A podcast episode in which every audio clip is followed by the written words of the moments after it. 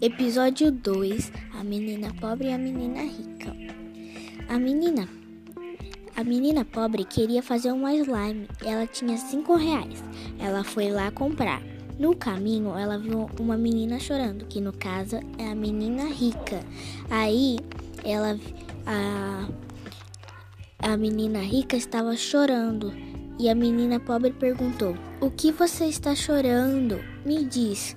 E a menina rica respondeu: Curte para parte 3.